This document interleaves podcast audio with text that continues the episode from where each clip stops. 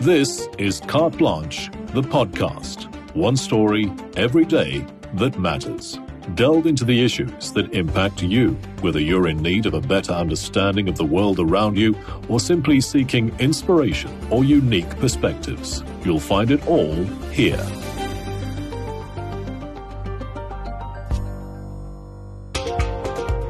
This is another episode of the Whole Week Wrap with Daily Maverick and Carte Blanche. Coming up in today's show: Make the circle bigger. The inclusion of oil nations in the BRICS bloc could hold some benefits for South Africa, but at what cost? More heat waves, more rain, more disaster. Climate change is more evident than ever before. So it will create a food security concern, and also I don't think our government is adequately prepared for what's to come. He stands accused of stealing millions of rands from the disabled. Now the Concord has said no more. And we pay tribute to the gentle giant, Mr. Carte Blanche himself, Derek Watts. Let's get into it. Welcome to another week of the Whole Week Wrap with Daily Maverick and Carte Blanche. I'm Aaron Bates, a legal writer and freelance broadcaster. I recently joined the Carte Blanche family back in May, and this week, to my relief, because he's done this many times, we're hosting Ray Mashaka, familiar voice to you Whole Week Wrap listeners, Business Mavericks financial journalist. Ray, so nice to have you to lead me through this. We were both at the 15th BRICS Summit in Johannesburg and stuck like battery chickens under those halogen lights in the journalists' hall. 6 countries now set to join in 2024, 2 from the African continent, Egypt and Ethiopia, also Argentina, Saudi Arabia, the United Arab Emirates and Iran. Tell me your thoughts. Now we have oil giants that will be part of BRICS, Saudi Arabia, as well as the UAE, United Arab Emirates. It's yet to be proven or seen what the benefit will be for South Africa and other BRICS members, for those 6 countries joining the BRICS bloc.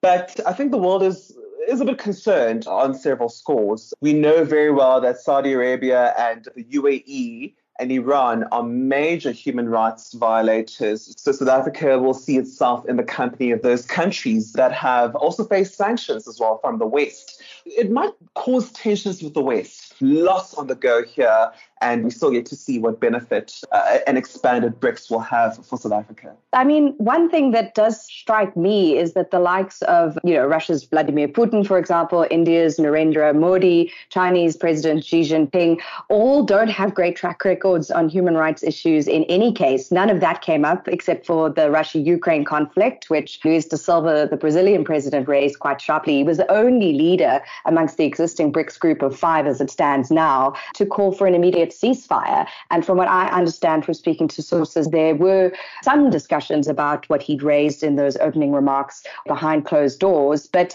we're not in with a great bunch to begin with on that score. I guess the thing about the oil bloc is that it brings cash flow and could provide Russia with avenue in terms of trade routes with the North-South corridor to the East and Africa. Indeed. I mean, it gives now the BRICS bloc more clout to have oil giants that are included in the BRICS formation. So BRICS could now be a challenger to the West and other alliances such as the G7. But the fact that the Ukraine war, that was a huge elephant in the room, and that wasn't really properly addressed and canvassed during the summit. Not only the Ukraine war caused a humanitarian crisis, but it sparked an economic crisis. I mean, that's the reason why we're having a problem with inflation at the moment. That's the reason why there are some commodities, especially on food, such as grain, that are there and persisting because of this war in Ukraine. So that was quite a missed opportunity, I believe, Aaron. I mean, certainly Putin used the opportunity to repeat his quote unquote justification for the war, what he called a coup in the Donbass region, and slate sanctions against Russia, saying that they were illegitimate, effectively. I'm paraphrasing. It was La Silva who spoke of the immediate ceasefire, but there was a lot of rhetoric around peacekeeping and finding consensus and ensuring that we have a prosperous world going forward. But on the food security point, I think you're so right to raise it, because that was a key concern among some of the African delegations I spoke to. I bumped into two South African businessmen who'd been to the business summit. They said, talk about fertilizers, talk about energy security, and talk about food security being really important. Putin raised billions of tons of food exports or donations to Africa in his speeches. The two African countries on the table now from 2024, your thoughts? I mean, Egypt is seen as being part of the Middle East, but it actually is seen more aligned to the African continent. Ethiopia, that was quite an interesting addition as well in the BRICS bloc. And I guess South Africa was pushing more for the inclusion of African countries into the BRICS bloc. I understand that President Cyril Ramaphosa was pushing hard for more African representation. But my concern is that, you know, the inclusion of those oil nations, it kind of might overshadow South Africa's place in the BRICS formation, because I think where South Africa has really benefited from being part of BRICS is that South Africa has the ear of China through President Xi Jinping. Now that these global oil forces have been included, I just wonder, will that take away some of the attention away from South Africa, especially from the likes of China, because South Africa has enjoyed the ear of China over the past 10 plus years of BRICS.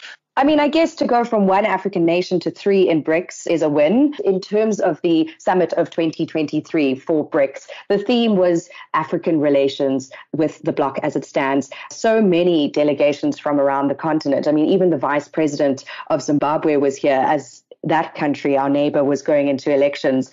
Did we get enough out of it, do you think, in terms of building relations between African states and some of these other players, the big people in the room from the likes of Russia, China, Brazil, India?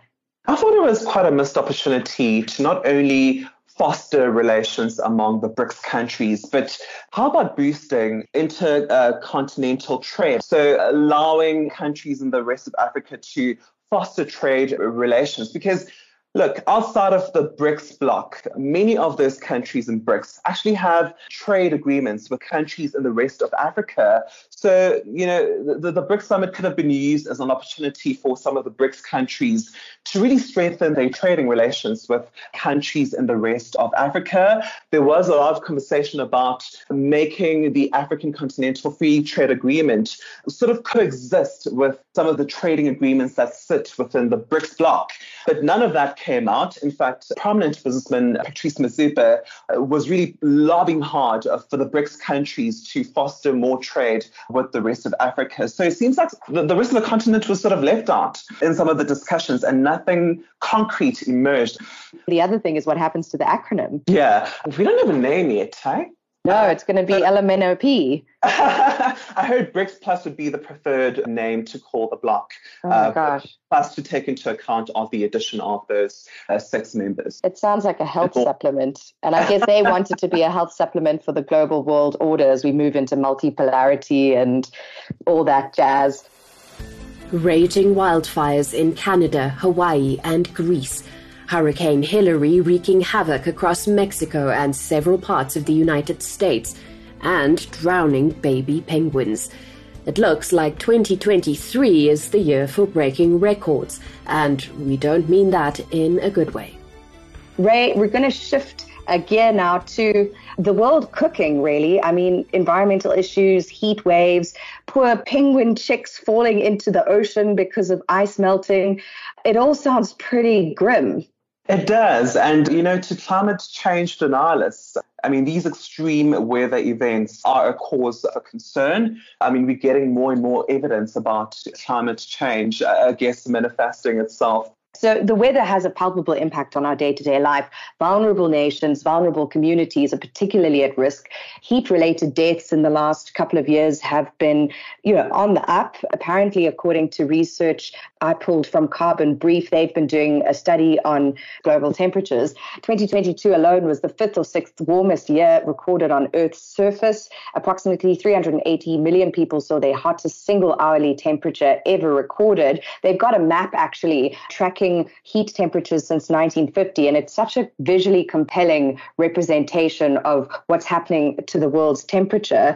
And then the Intergovernmental Panel on Climate Change did an assessment. In their sixth one, they confirmed it is virtually certain that, quote, there has been an increase in the intensity and duration of heat waves and in the number of heat wave days at the global scale from 1950. So I guess the thing is there, disaster preparedness, you know, just thinking about Africa and development and infrastructure and public services, what kinds of impacts have already been incurred by vulnerable populations when it comes to heat waves? Yeah, I mean, a big event that happened a few days ago, if memory serves, the official arrival of El Nino was announced. Now, El Nino is a climate pattern that shows up every 2 to 7 years and raises global temperatures. And as a consequence, there is a good chance that this will be the hottest year on record and that 2024 will be even hotter still. So the last El Nino cycle, by the way, happened back in 2014 and lasted up until 2016. And this was quite ruinous for a lot of countries. In South Africa, I remember there were droughts that led to food production levels falling to a 20-year low. And we know that when food production levels fall, what happens? Food price increases follow.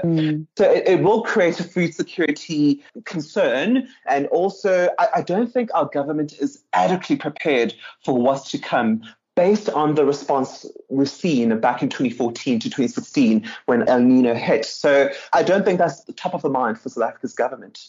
Yeah, it's certainly something we're going to have to plan around more carefully, and regionally too, if you think about Mozambique last year and, you know, the need for humanitarian aid. And it's the thing of being forewarned and forearmed as opposed to responding to a crisis. Of course, that's vital and necessary. But if we only reactive around humanitarian issues prompted by climate change, we're going to be in a lot of trouble. And I have to say, obviously, human beings and our dear planet top of mind. But the poor penguin chicks saw that CNN report about water temperature changes down in the Southern Hemisphere, far down south, and a British Antarctic survey. One of the researchers said that the chicks of penguins may drift away on floes with this ice breaking apart, and adults just lose them and then they starve to death. I mean, if that isn't a kind of children's story of the horrors of climate change, I honestly don't know what is. It's scary. Are we going to have any animals left? In 2013, Sunday Times journalist Sabelo Skiti told the story of a personal injury litigation lawyer allegedly taking advantage of families of disabled children. Zuko Nonxuba used these rural Eastern Cape families' desperation to rake in millions, leaving his victims to survive on paltry social grants. Earlier this year, Carte Blanche revisited this story and found that very little had changed. In fact, Nonxuba was still practicing law. But the Concord has now put an end to that. Aaron has more. We got a really, really critical development.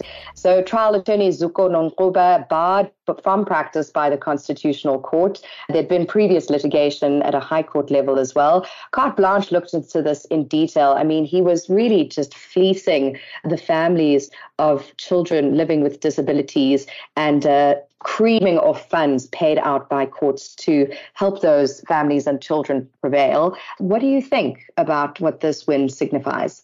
Look, we judge a society by how it treats its most vulnerable citizen, children and the elderly.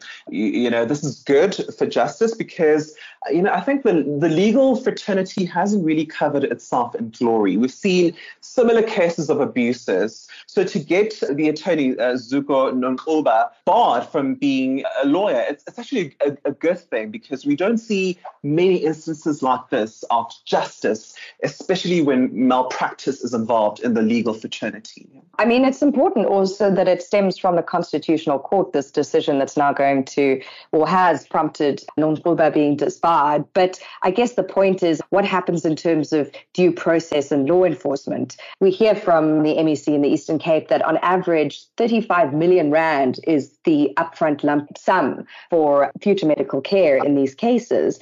I mean, the matter dates back 11 years. It's an ongoing saga. I guess we've got to look to the hawks now and be grateful that rigorous journalism and care has led to this, but more needs to follow.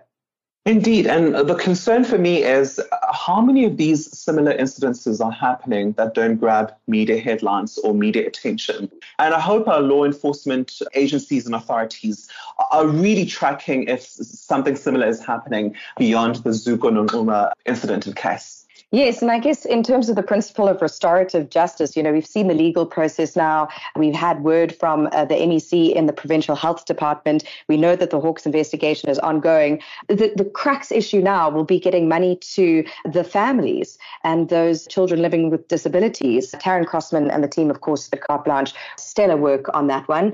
And I'm not just saying that because I'm a new member of the team. It really is one of those stories that has, and God willing, will continue to lead to positive change.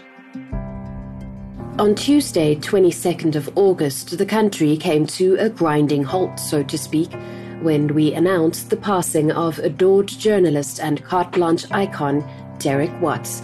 We've been taken aback by the sheer volume of kindness and love coming from all corners of South Africa, a testament to Derek's ability to unite a nation.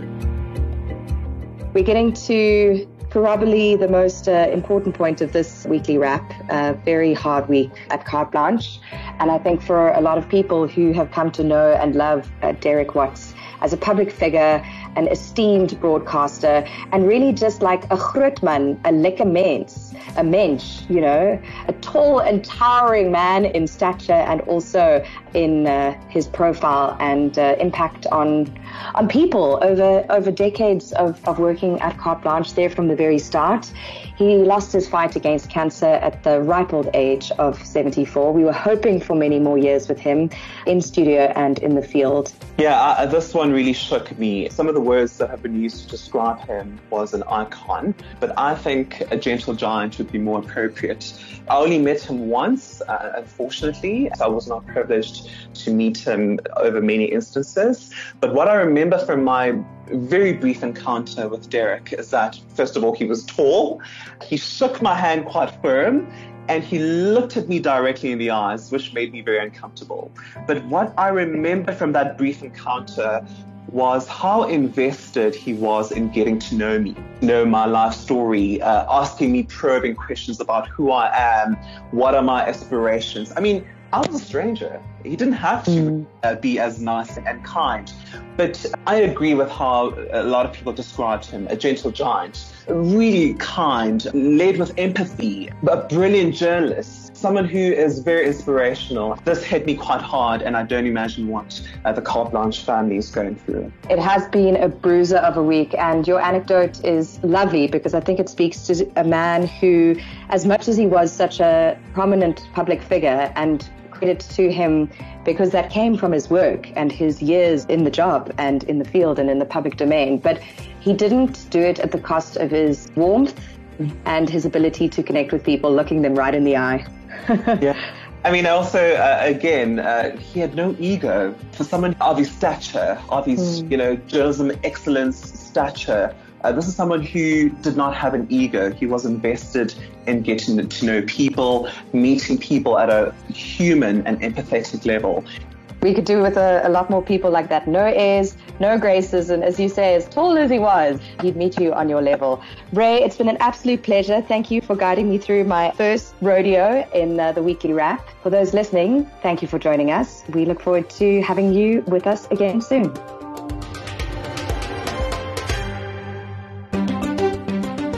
Do you have a story to share with us? Head on over to the Carte Blanche website and click on the Tip Us Off tab. Who knows, it could be on a future episode of Carte Blanche the podcast, available on Spotify and all major platforms.